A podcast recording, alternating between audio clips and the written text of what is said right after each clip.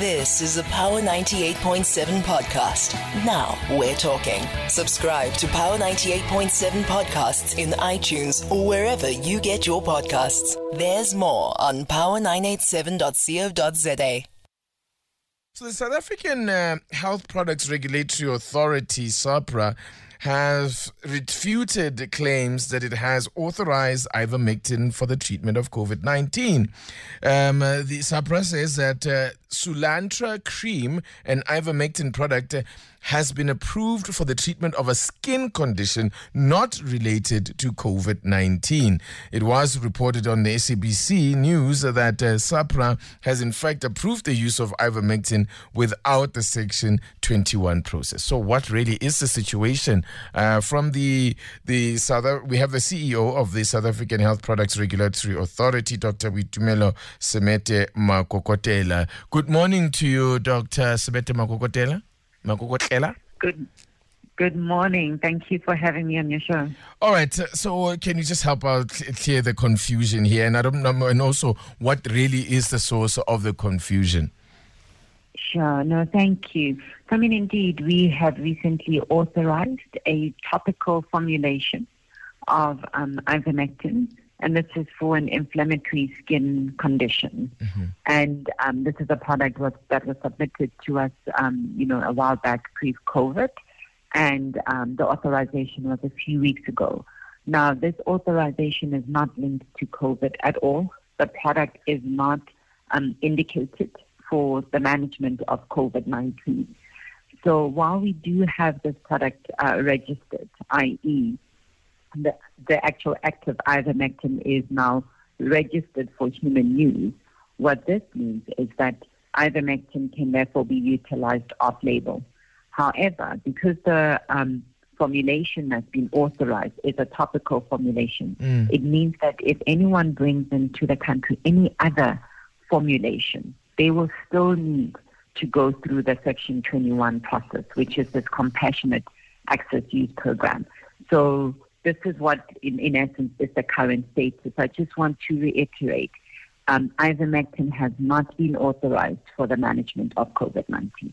Is there any ivermectin product whatsoever? Because you are saying here what you have authorized is a topical um, a cream. Um, but is there any product at all uh, bearing the name ivermectin, what, what I'm, uh, I'm assuming is uh, what a manufacturer's name, um, w- that has got approval? No, not in this country. So, what we have available though is since we launched this compassionate access program in towards the end of January, we have subsequently authorized um, licensed manufacturers to import ivermectin, ivermectin tablets, and they report to us. And again, because this is a Schedule 3 product, it should not be advertised. And again, it's not available over the counter. So the only way you can access the program is through, you know, your medical um, practitioner mm. uh, issuing you with a prescription, and you can only get it on prescription for you as a specific individual. So the products that are available are those of, we've got about seven or so manufacturers that we've authorized, and we know which products those are. Any other product that's outside of that is not authorized by our um, by our regulators.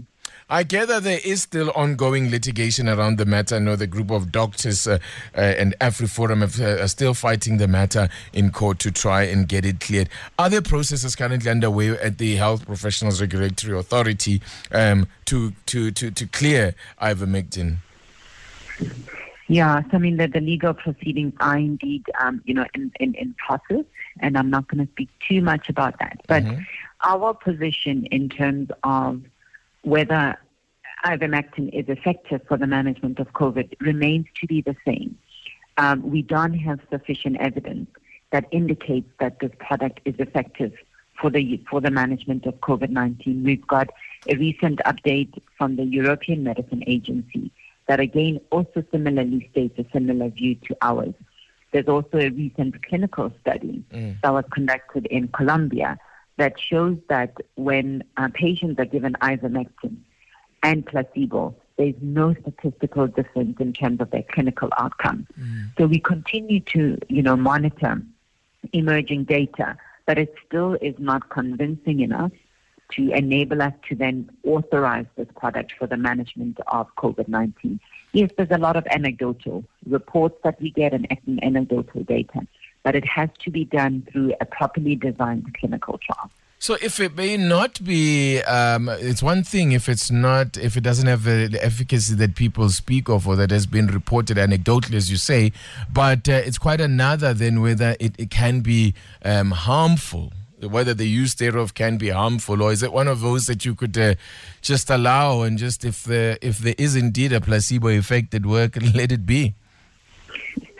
Um, unfortunately, we can't do that. We do need the scientific evidence, and I mean, you know, we fully agree. This is a generally safe product, right? When it's utilized for tropical diseases, that it has been for many years. Mm. The issue with COVID 19 is that we know that the doses that are currently being utilized for tropical diseases, and even the current ones, we, we, they are probably insufficient to give us a good clinical outcome.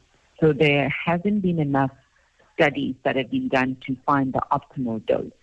And then there is therefore then a linkage between dose and then the side effects.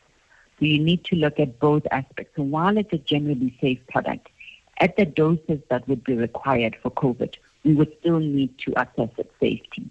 And so hence we've put in place this program to say, we understand, I mean, when we put up this program, it was during the second wave.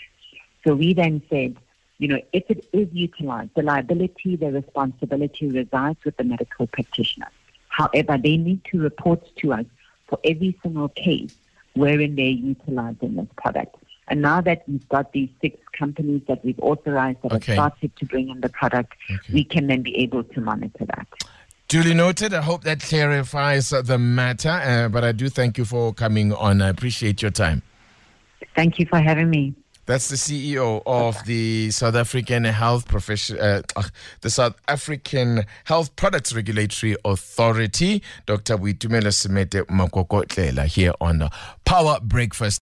You've been listening to a Power 98.7 podcast. For more podcasts, visit power987.co.za or subscribe wherever you get your podcasts.